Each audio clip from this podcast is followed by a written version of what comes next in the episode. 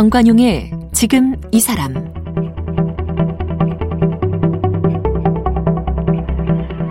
여러분 안녕하십니까 정관용입니다. 인간이라면 누구에게나 평등하게 주어진 권리 바로 인권입니다. 우리 헌법으로도 보장되어 있고 뭐 개인이나 한 나라의 구성원으로 마땅히 누리고 행사해야 할 권리죠. 그런데 현실에서는 그렇지 못한 경우가 많습니다.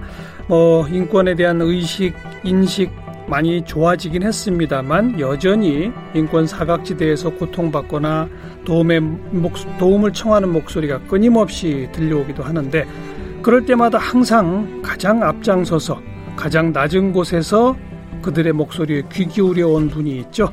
우리나라 인권운동의 상징격 되는 분입니다. 인권재단 사람의 박래군 소장 오늘 함께 만나봅니다. 인권재단 사람 박래군 소장 어서 오십시오. 예, 안녕하십니까. 네. 재단 이름이 그냥 사람이에요? 예. 멋지네요. 아, 뭐, 저희들이 여러 가지 고민을 했었는데요. 네. 우리가 사람을 위하는 일이니까. 그렇죠. 어, 사람으로 잡자 해가지고. 아예 건물 이름도 사람이고 재단 이름도 사람입니다. 건물 이름도 사람이에요? 예, 예. 건물을 지으셨어요? 예, 예. 인권 중심 사람이라고 해가지고. 어. 어, 보통 저 인권 센터 하는데 지자체나 이런 데서 인권 센터라는 이름을 많이 쓰니까 그거 차별화해서. 예. 중국식 표현으로. 인권 중심. 사람. 어. 사람. 예, 예, 예. 건물이 어디 있어요? 성산동에 있습니다. 어, 예. 이거 언제 만들어졌죠? 인권재단은? 인권재단 사람은 2004년에 만들어졌고요. 음. 저희 그 건물은 2013년에 만들었습니다. 네. 아니 어떻게 건물 지을 만큼 돈이 있어요?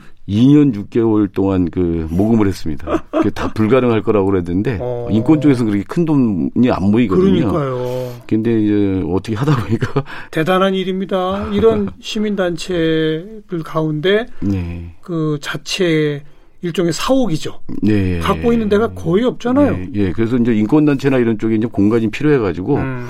요즘은 또 그렇지 않은데 장애인 단체들도 별로 갈 데가 없었어요. 그때만 해더라도. 어, 예. 그래서 안 되겠다. 그런 공간을 만들자. 음. 이렇게 해서 해서 아주 유용하게 쓰고 있습니다. 그럼 이 그 건물에는 네. 여러 단체가 함께 지금 있는 아니 그렇지는 않고요. 저희. 단체는 저희 하나고 어. 그리고 이제 공간을 이제 대여해서 어허. 어 같이 이제 그 공간을 같이 나누는 쉐어하는 이런 방식으로 쓰고 있죠. 네. 그 재단의 운영도 역시 전, 전부 기부금? 예, 예, 그렇습니다. 그걸로. 예, 예. 고정적으로 후원해 주시는 분들이 어느 정도 됩니까? 약 한 1,300명 정도 자, 어. 전부 다 자발적인 시민들이고요. 어, 가끔 어쩌다가 이제 이렇게 이제 큰돈 주시는 분들 계시고 해서 네. 그 어, 걸로 이제 운영을 하고 있습니다. 음. 기업에서는 이런 인권적인 돈을 안 주거든요. 음, 음, 음. 지금 그 직원들도 여러 있습니까? 저까지 8명이 있습니다. 8명. 예, 예. 어. 인권재단 사람이 많이 컸네요. 예, 예, 예. 많이 컸고요. 그래서 저희가 이제 하는 일이 이제 모금을 해, 모금을 해서 음. 인권단체와 활동가들이 굉장히 이제 재정적으로 어렵고 예. 뭐 이러니까 그걸 지원하는 게 저희들 목적이거든요. 예, 예. 근데 이제 이런 물질적인 지원도 그렇지만 아까처럼 이제 공간 대여를 해서 공간 음. 지원도 하고 음, 음. 또 저희가 이제 단체들 활동과 관련돼서 운영과 관련돼서 컨설팅도 하고 네. 뭐 이런 역할들 좀 하고 있습니다. 음. 인권재단 사람 아까 2004년에 만드셨다 있었다고 했는데 예, 예. 그 전에는 뭐였죠? 아, 저는 이제 그때 인권운동 사랑방에 있었고요. 인권운동 사랑방. 예, 예. 인권운동 어. 사랑방에 있으면서 인권재단 사람이, 이런 재단이, 인권과 관련한 재단이 이제 없는데, 예. 그게 필요하겠다. 예. 해가지고 이제 만들게 됐었던 거죠. 인권운동 사랑방은 지금도 있어요, 그러면? 그렇죠. 지금도 있습니다. 활동을 하고 있고. 예, 예. 예. 후배들이 어. 이제 하고, 열심히 어. 하고 있습니다.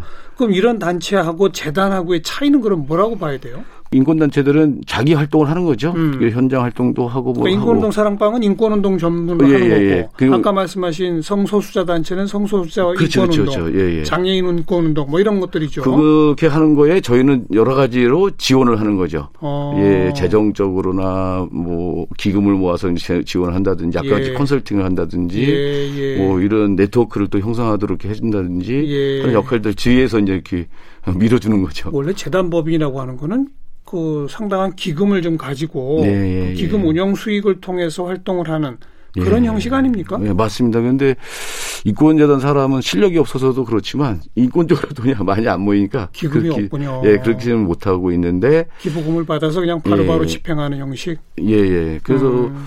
예전보다는 많이 좋아졌습니다. 그래서 조금씩 조금씩 성장하고 있고 네. 그 덕에 이제 인권 활동가들이 저희 재단에 되게 고마워하고 음. 뭐 이러시고 있는데 어 우리 후원자들이 좀 더 늘었으면 보다 더 많은 지원을 할 텐데 하는 아쉬움이 있죠. 아 이제는 그러니까 다양한 인권 관련 활동을 하는 단체들을 뒤에서 든든하게 좀 지원해주고 예, 예, 예, 어찌 보면 좀 저 가이드 예. 지도도 좀 해주고 예, 예, 그런 기구가 되겠군요. 예, 인권단체에서는 저 그 지도라 그러면 기분 나빠하는데 저희들이 도움을 주는 거죠. 네. 예.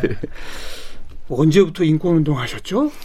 저는 1908, 1988년부터 했다고 봐야 될 것 같습니다. 88년? 예, 예, 예. 뭘 하셨는데요, 그때?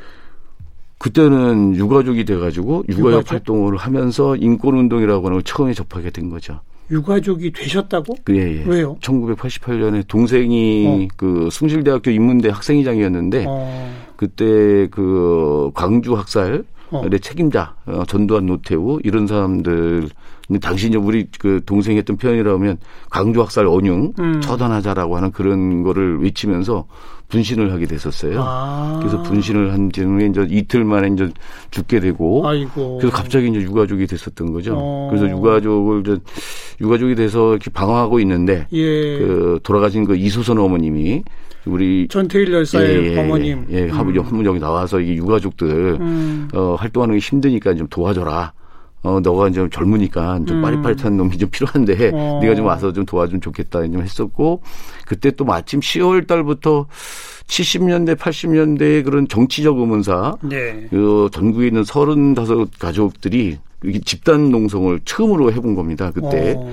근데 이제 그 농성을 하게 되니까 그 농성을 지원하려면 활동가가 필요하거든요. 그렇죠. 근데 그때 어제 후배였던 그 여성 활동가 혼자서 그 정말 그 음. 애를 쓰고 있더라고요. 그래서 거길 도움을 주면서 어, 이 의문사 가족들, 의문사와 관련된 자료 같은 게 하나도 없어요. 예, 그래서 예. 그분들을 이제 매일 밤 이렇게 그, 그, 낮에는 이제 그 어머니 아버지들이 이제 음. 전국 전, 뭐 이렇게, 어, 사람들 모이는 데는 다 찾아다니면서 의문사라는 걸 잘 모르니까. 그렇죠. 그 알리는 역할을 하고. 시위도 하고. 예. 그럼 이제 밤에 이제 들어오면. 인터뷰를 이제, 했군요. 예, 밤에 들어오면 이제 어. 그분들 어, 앉혀놓고 밤새도록 그 얘기를 들으면서 음. 정리하고 음. 인터뷰를 해서 자료집을 내고 그랬었거든요. 어. 그게 제가 이제 인권운동 을 체험하게 되는 겁니다. 그, 그 88년 갑자기 이렇게 유가족이 되셔서 유가족 협의회 쪽 활동하시기 전에 예, 예. 그 전에는 뭐 하셨어요? 그 전에 이제 학생 운동도 했었고 어. 그러다 이제 그 혹시 들어보셨는지 모르겠지만 강제징집 예. 녹화 사업 녹화 사업 녹, 녹화 사업 예 어. 이런 것도 이제 받았었고 그리고 그러니까 학생 운동 하다가 군에 끌려갔군요. 그렇죠. 몇 년도에 그게? 그게 1983년도. 83년. 예, 83년도에 음. 갔다가 85년도에 이제 제대했고 예. 제대하고 나와서는 좀 노동운동 하겠다고 그, 그때 또. 그렇게 강제로 징집당하면 아. 그 보안대 요원들이 일부러 또 학교에 저 휴가 때 아, 예, 때 예, 학교에 보내서 그렇죠. 무슨 동향 파악해 오라고 막 강요하고 그러지 않았어요? 예, 프락치 그런 거 강요되고 그러니까. 그랬습니다. 그래서 저도 휴가 나올 때는 어. 보안대에 들렀다가 나오게 되거든요. 그 어. 보안대에서 가서 이렇게 무슨 뭐뭐 뭐 하라고 지침을 줘요. 어. 그러면 이제 어, 나가서 이제 사람들을 만나고 학교 동향을 파악하고 또 들어갈 때 또 그걸 보고를 해야 되잖아요. 네. 그러면 이제 그 학교 가는 게 두렵죠. 그렇죠. 그래서 아예 안 가기도 하고 뭐 하기도 하고 안 그랬는데. 안 가면 또 보안대 가서 뚫게 예, 맞잖아요. 근데 뭐 저는 그렇게 크게 심하진 않았습니다. 왜냐하면 아. 자기가 원래 속했던 조직에서 어, 당시는 이제 데모라고 그랬죠. 음. 데모를 주동한다든지 음. 조직적으로 활발하게 이렇게 중심적인 활동을 하면 그런 적을 했는데 우리 그, 어, 우리는 이제 과 조직이었는데 네. 국문과 조직이었는데 거기는 그렇게 안 해서 그런지 그렇게 이제 심하지는 않았습니다. 저희의 어, 경우는. 다행이네요. 네. 그거 괴로워서 뭐 어, 예. 스스로 목숨 끊은 사람도 있고 막 그렇잖아요. 그 나중에 그 사례를 보니까요 엄청났더라고요. 그렇죠. 그 저쪽에 이제 안가 같은데 끌려가 갖고 엄청 고문당하고 음. 뭐 아예 그 강압에 의해서 유서까지 써놓고 고문당하고 그러니까 군 의문사도 많잖아요. 그렇죠. 어. 예, 예, 예. 그렇게 아무튼 강제징집 당하시고 예. 그다음 제대해서 제가서는 그 졸업하고 노동운동 하겠다고 어. 졸업 을 안 하고 노동운동 하겠다고 저기 인천 부평 쪽에 예. 그 공장에 이제 들어갔었고요. 위장 취업. 예, 위장 취업했다가 그러니까 86년도에 이제 해고자가 됐고, 어, 어 그래서 이제 또 그 해고자들하고 어, 점거 시위에서 감옥, 첫 감옥을 26살 때 가고. 아이고. 그러고 난 다음에 이제 돌아왔는데 이제 이렇게 동생이 또 이렇게 겪은 거죠. 세상에. 그러니까 뭐 학생 운동부터 노동 운동 네. 어차피 하니까 좀 이른바 운동권이 적긴 했는데 예, 예. 동생 때문에 예. 졸지 유가족 예, 예, 활동 예, 그리고 의문사에 대한 자료 정리 음, 그러다가 인권운동 사랑방은 직접 만드신 거예요 어떻게 하셨어요? 아닙니다. 이제 인권운동 사랑방은 이제 저는 저, 어, 저 육아협 활동을 계속 했었던 음, 건데 음. 1993년도에 이제 저희가 9월 달에 그 육아협에서 그만두는 상황이 됐었어요. 음. 그래서 그만두고 거기 어디 그때는 이제 고문 피해자들 이렇게 이제 모 고문 피해자 모임을 네. 하고 있었는데 네. 거기 그 우리 사무실 쓸 데가 없으니까 인권운동 사랑방에 얹혀 있다가 인권운동 사랑방 그러면 그 90, 93, 90 누가 누가 주도해서 만든 거예요? 서준식 씨라고 혹시 아, 기억할지 모르겠는데 서준식 씨. 예, 요즘 많이 잊혀졌지만 사실 이제 저희들 인권운동사에서는 빼먹을 수 없는 그렇죠. 굉장히 중요한 역할을 했죠. 어. 그래서 이제 우리 인권운동의 어떤 지금 한 3세대 정도 된다고 보면 2세대 인권운동을 그 일군 그런 음. 그거를 개척하신 그런 분이죠. 조금 소개해 주세요. 어떤 분인지. 어, 서준식 선생님은 그 제일동북 간첩단 사건으로 그렇죠. 이제 한참 동안 고생을 하셨고 음. 그 17년인가 이렇게 고생했다가 이제 나오셨는데 음. 그 안에서 이제 사상 전향을 거부하고 그 양심의 자유나 이런 걸좀 네. 하는 거니까. 네. 그래서 이제 그때 이분, 사이 이분 형님이 서승 씨. 서승 서준식 두 분이 그죠. 예, 북한에 한 보름 정도 갔다 왔다는 것 때문에 음. 이제 그 징역을 살고 그래서 이제 서준식 씨는 7년이 본형이었거든요. 음. 본형을 7년 살고 나서 사회안전법이라는 게 또 있었습니다. 예. 전향하지 않으면 예. 2년 동안 어 2년 2년 단위로 계속 또그 그, 어 청주 보안감호소라고 하는 곳에서 가서 음. 또 감옥살이를 또 하는 거거든요. 음, 음. 이걸 쭉 하면서도 그 전향을 하지 않고 버틴 겁니다. 이게 이게 사상의 자유를 갖다가 네. 침해하는 이런 네. 거다. 그리고 자기는 간첩단인데 어떻게 이거 뭐 전향서 쓰냐 뭐 이런 게 음. 버티면서 어, 비전향 장기수로는 처음으로 전향서를 쓰지 않고 88년대에 나오시는 거죠. 음. 그런 다음에 어, 한게 이제 우리나라의 그 조작 간첩 사건들 같은 경우를 네. 사람들이 좀 그런 사건이 있는지도 모르고 그런 걸 말하기도 어려웠는데 음. 이것부터 어, 문제 제기를 하면서 인권 운동을 새롭게 시작했다가 예. 예. 그래서 이제 그 뒤에 그 전까지 어떤 양심수 중심의 어떤 음. 협소한 인권 운동을 지금의 어떤 인권 운동으로 확장시키는데 그런 기초를 닦으신 분이라고 볼 수 있겠죠. 그분이 주도해서 만든 단체가 인권운동 사랑방. 예, 예, 예. 아. 거기 이제 실무자로 그러면 가시게 되는 예, 예. 거군요. 94년 정식으로 이제 94년 8월 달부터 음. 어, 인권운동 사랑방의 멤버가 된 거죠. 네. 그러니까 본인이 처음에는 노동운동 쪽 생각하시다가 네. 뭐 동생 때문이긴 하지만 아무튼 음. 그러다 보니 아 이게 전문적 인권운동가가 돼야 되겠다 이렇게 결심을 하시고 가신 거예요. 아니죠, 아니죠. 그건 아니죠. 상황이 이제 그러니까 어, 뭐 인권 그냥 그냥 운동권의 한 사람으로 여기저기 손 일손 필요한데 이제 가신 거군요. 네. 지금에 와서 생각하면 좀 우스운 건데 네. 예전에 그 노동운동 하겠다는 사람은 그때는 또 혁명의 시대 아닙니까? 네. 그래도 아주 큰 꿈을 갖고 있는 사람인데 인권 운동이나 이런 거는 작은 거죠. 보잘것 없는 이런 거고. 그 시절에는 예, 예. 그 지금은 중, 아니지만 그렇죠. 예, 중심이 음. 되는 운동을 해야지 했던 중, 중심이 노동 운동이다 예, 예. 예, 예, 예. 어. 그게 그렇게 맘 먹고 있던 사람인데 제가 인권 운동 하겠다는 생각을 갖지를 않았다가 네. 그냥 동생 때문에 어쩔 수 없이 된 음, 거잖아요. 음, 음. 아 그런데 이제 그 되게 이제 놀라웠던 게 정말 그 제가 이제 노, 그 노동운동하고 무슨 뭐 우리 사회를 변혁을 해보겠다고 했지만 어, 우리 사회 역사를 제대로 모르고 있었구나. 음. 그래서 이제 구체적으로 이렇게 피해를 당해서 억울한 사람들 일이 음. 있다는 걸 몰랐고 그 육아 간첩, 의문사 예, 뭐 이런 예, 분들. 예, 어. 그래서 육아협에 가서 그런 부분들을 좀 알게 되면서 아 이거 일을 할 만한 일이다라고 음. 정도 생각을 했어요. 음. 그런데 이제 어, 본격적으로 인권운동을 좀 내 운동으로 하겠다라고 생각했던 게 이제 1993년도 음. 저기 그 오스, 오스트리아 비엔에서 비, 어, 비엔나라고 이제 우리나라에서 얘기했었는데 예, 예. 비엔나 이제 세계 인권 대회라고 하는 게 유엔이 개최해서 열린 적이 있습니다. 오. 그때 이제 한국의 인권 단체들이 그 준비단을 같이 만들어서 거기를 참가를 한 거예요. 오. 근데 이전까지는 어, 우리나라 운동이 꼭 인권운동뿐만 아니라 우리나라 운동이 우물한 깨구리였거든요. 그렇죠. 그래서 우리는 양심수 석방운동이라든지 이 국가폭력과 대항하는 운동만 생각하고 있다가 음. 거기 나가서 보니까 인권의 범주가 굉장히 넓은 거예요. 어마어마하죠. 문화적 충격이었습니다, 굉장히. 예, 예. 어, 세상에 이렇게 이런 것도 인권으로 얘기를 하고 있고 어. 뭐 여성뿐만 아니라 뭐 그때 이제 처음으로 성소수자 그 운동하는 사람들도 어, 보면서 예, 예. 엄청 문화적 충격을 받고 어. 우리 한 국의 인권운동이 93년도 그 대회는 그, 그 어, 상당히 이제 중요한 계기가 된 거죠. 음. 그래서 이제 국제 연대라고 하는 것도 생각을 네. 해보고 네. 유엔의 어떤 그런 인권 보호 장치들 이런 음. 것들에 대해서도 이제 고민을 하게 되고 공부를 하게 되고 국제 연대라는 걸 이제 본격적으로 받아들이고 음. 뭐 이런 과정들이 있었던 겁니다. 아, 아 그때 가서 또 배워온 게 예. 국가인권위원회가 있다는 걸 알았어요. 그렇죠. 그래서 이제 아 유엔에서 국가인권위원회 같은 거를 공고하고 있구나. 우리나라도 그런 걸 만들어야 예, 되겠구나. 그래서 행정, 사법, 입법에도 속하지 음. 않는 이거를 국가의 인권 지면을 감시하는 그런 기구로서 그런 독립적인 그 국가인권위원회 같은 걸 만들어야겠구나는 생각을 갖게 된 거죠. 그렇죠. 그 전에 전혀 몰랐거든요. 그 전에 인권 운동 그러면 한마디로 말하면 독재 정권에 저항하는 예, 예, 독재 정권에 탄압받는 사람들 예, 예, 도와주는 맞습니다. 그 정도였다면 예, 예, 인류 보편의 인권이라는 개념으로 확장된 게 바로 그 시점. 맞습니다. 외국 가서 배우셨구나. 그렇죠. 그래가지고 이제 갔다 와서 그, 그 인권운동 사랑방에서 95년 정도 경부터 이제 그 감옥 인권을 했어요. 일반 재수자들의 인권 문제를 다루기 시작을 했거든요. 음.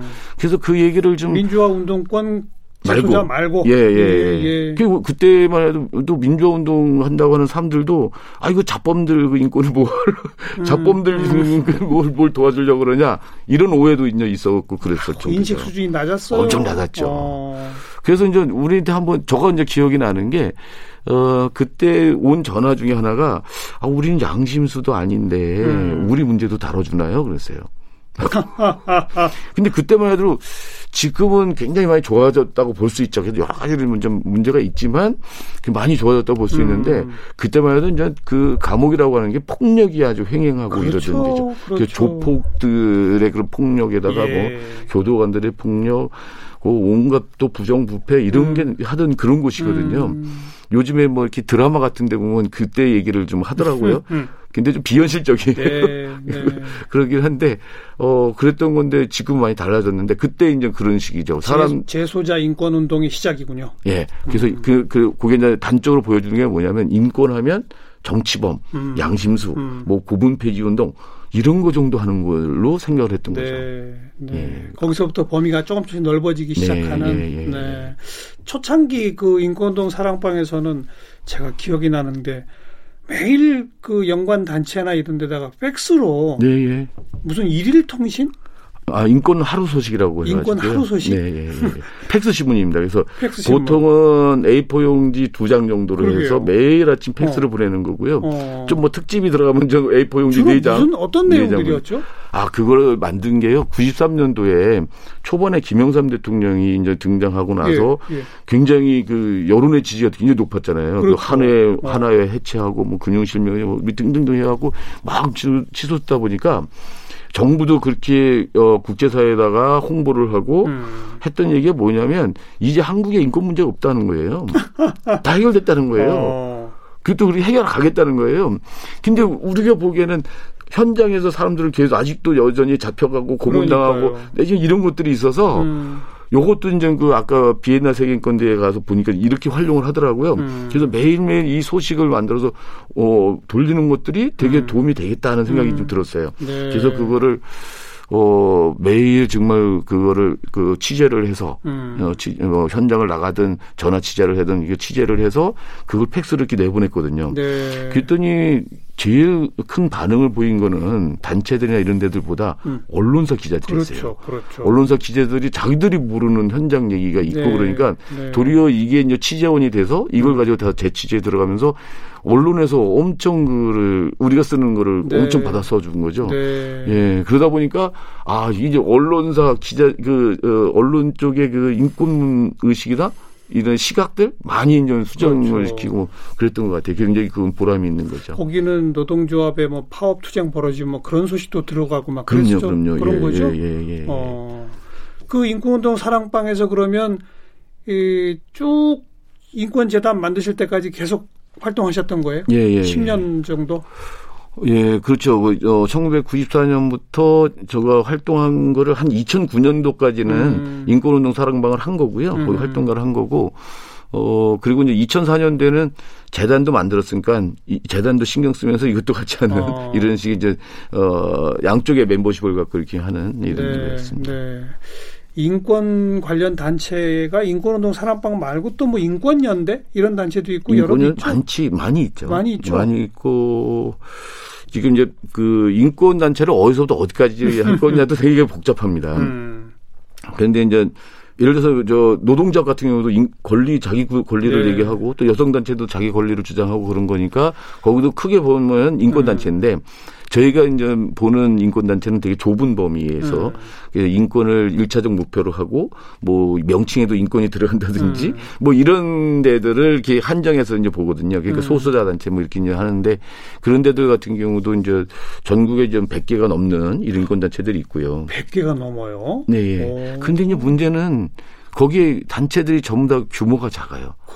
그 활동가 뭐 한 명 있는데 두 명 있는데 세명 있는데 예, 이러니까 예. 이게 이게 성장하거나 이러지 못하면서 좀 연합체식으로 하나로 좀 크게 모을 수 없나요? 근데 네트워크는 있는데 어. 네트워크는 있는데 또 하다 보면 이게 또 개성들이 있고 다 주, 다른 주제들도 또 다르고 그러니까 어. 그렇게는 또 안 됩니다. 그래서 어. 그래서 이제 그렇게 네트워크해서 이제 모여지고 그러는 데들이 어, 몇 개의 네트워크가 있는데 이렇게 다 대충 보면 한 100개 가량 되는 네, 거거든요. 네. 네. 자, 아까 서준식 선생 말씀하실 때 그분이 우리나라 인권운동의 2세대라고 하셨잖아요. 예, 예, 예. 그럼 박 소장이야 3세대? 아, 저, 저도 2세대에 속하는 거고요. 2세대. 예, 예. 어, 1세대는 그럼 누구를 말하는 1세대 인권운동은요, 우리나라에서 인권운동이 본격적으로 시작됐다라고 하는 거는 전태일 열사 이후라고 보여지고요. 아. 그리고 좀, 어, 단체로 등장하는 거는 1974년에 민초학년 사건, 예. 인혁당 사건 예. 때, 예. 그때 NCC, 어, NCCK, 그러니까 기독교회협의회, 음. 어, 거기 인권위원회가 만들어지는 거거든요. 네. 그리고 또 그 해에 지학선 주교가 또 구속되고 그러면서 정의구현 전국사재단이 또 그런 역할들을 하는 맞아요. 거죠. 맞아요. 그러면서 이제 당시에는 이제 워낙 이런 인권을 얘기할 수 있는 공간이 없으니까 음. 교회, 성당 이런 데서 좀 그런 게 하게 되는데 네. 그러다 보니까 이런 목사님들 또 신부님들 같은 성직자분들이 음. 앞장서시고 거기에 이제 지금의 이제 민변이라고 할 수 있는 그 인권 변호사들이 그렇죠. 또 결합해서 하는 어. 여기가 이제 1세대 인권. 아. 그래서 근데 2세대 인권은 좀 전문적인 인권 활동을 하는 활동가들이 그렇죠. 이제 주축이 돼서 해가는 이런 예, 게 예. 2세대 인권 운동이고요. 그러면 3세대는 3세대는 이제 지금 2000 2010년대 음. 정도 이후로는 3세대라고 이제 볼 수 있는 것 같아요. 그거의 특징은 뭡니까 그러면? 일단 폭이 넓어졌고요. 굉장히 어. 다양하고 방식, 조직 방식이나 활동 어. 방식도 많이 달라져서 그래요. 어. 그래서 이제 예전 같으면은 주로 에드보컷이 이제 이제 옹호 활동하는 거거든요. 음. 그래서 이제 어 인권 운동하는 사람들이 자기가 이제 이렇게 어 인권 단체가 이제 주체가 돼서 해결사식으로 이렇게 쭉 나간다든지 하는 네. 것들이 많이 저기 있어요. 이슈 파이팅을 하고 뭐 하고 예. 이렇게 하고 그러면 근데 지금의 인권 운동은 이제 그거보다는 음. 이런 그 인권 피해를 입은 사람들이라든지 이런 사람들을 조직을 하더라도 음. 이걸 문제 해결사식으로 하는 게 아니라 이 사람들이 스스로 주체가 돼서 풀어나가도록 만들어가는 음. 인파워먼트에 이제 초점이 있는 거죠. 음. 이것도 굉장히 달라지고 그리고 이제 네트워크도 굉장히 이게 워낙 넓어지니까 뭐 문제도 굉장히 다양하고 문제를 또 풀어가는 것도 또 다양할 수밖에 그렇죠. 없고 예. 뭐 이런 등등에 있는 것 같아요. 사회 구석구석에 들어가 있는 인권운동. 예. 2010년대 이후는 3세대가 그렇게 봐야 예. 되겠군요. 2세대까지는 또 중심이 또 국가폭력 같은 경우가 음. 중심이었어요. 근데 음. 이제 어쨌든 우리 사회도 발전하고 이렇게 되면서